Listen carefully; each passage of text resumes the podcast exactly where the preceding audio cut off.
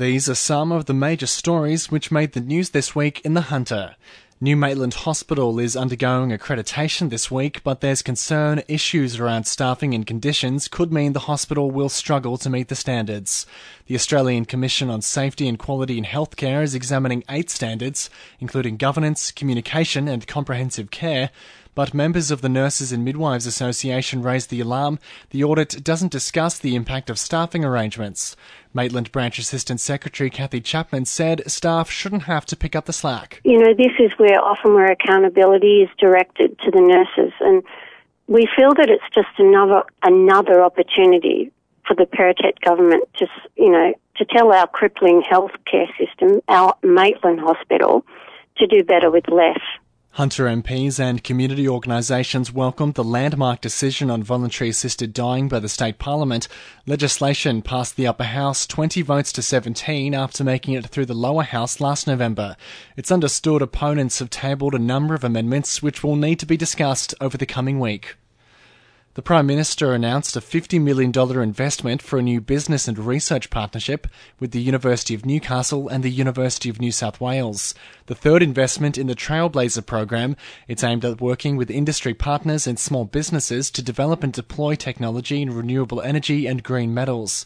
It's expected to create around sixteen hundred new jobs over the next four years. Scott Morrison said it's fundamental to the country's future. A key part of our economic plan is to ensure that we achieve that collaboration, and it supports in particular advanced manufacturing in this country. So we make things here in this country.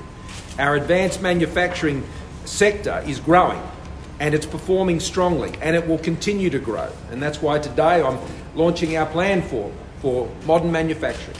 Labor's promised its own sixteen million dollars investment in the University of Newcastle for an energy research hub under an Albanese government. The new facility will hope to build stronger links between research and industry in areas such as hydrogen fuel and storage, green metals and other renewable energy options. Labor's candidate for Hunter, Dan Repicoli, said it's a key step forward in the region's energy transition. We've been talking about diversifying our industry here. This is how we're going to do it. This is how we will diversify our industry, with funding things like this, putting the money where it matters. It really will create jobs into the future, and we'll continue to have our kids and our kids' kids working into the future, and that's what we want here. We want safe, secure employment, and that's what a Labor government will achieve. Disability advocates were slamming the lack of access at a pair of Hunter pre-polling centres where election workers had to bring ballot papers out to voters who couldn't get up the stairs. A Newcastle booth on King Street and another voting centre at the T- Toronto Amateur Sailing Club don't have access for people with disabilities. When polling opened on Monday, some residents were seen voting on the street. The Electoral Commission said voters should cast their ballot at a different location, such as Charlestown or Maryland, but Community Disability Alliance Hunter peer organiser David Belcher said it's not that easy. This idea that uh, you know transportation in uh, the Hunter is so easy for people to, to go from one but. Um, polling booth to another, is it, it it really misunderstands the challenges that are faced by people with disability, particularly in their area of transportation. So it, it just feeds into this lack of, of knowledge around, you know, what people with disability face in Australia. And the Free Hunter magazine Newcastle Weekly is set to close, with last week's print issue to be its very last. It's understood its website will also shut down at the end of the month. Eight journalists and sales staff are out of a job. The closure is being put down to rising costs and the impact of COVID lockdowns over the past two years. two N U R F M Sport. And in sport this week, the Jets advanced to the Australia Cup round of thirty-two after defeating Perth Glory three one at McDonald Jones Stadium.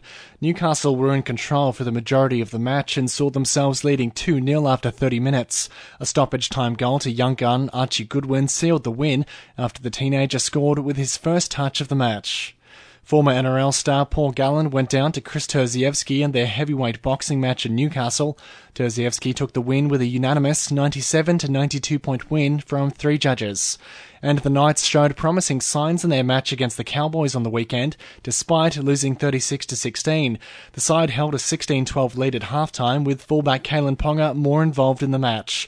And now you're up to date with the week's top stories from two N U R F M Hunter News.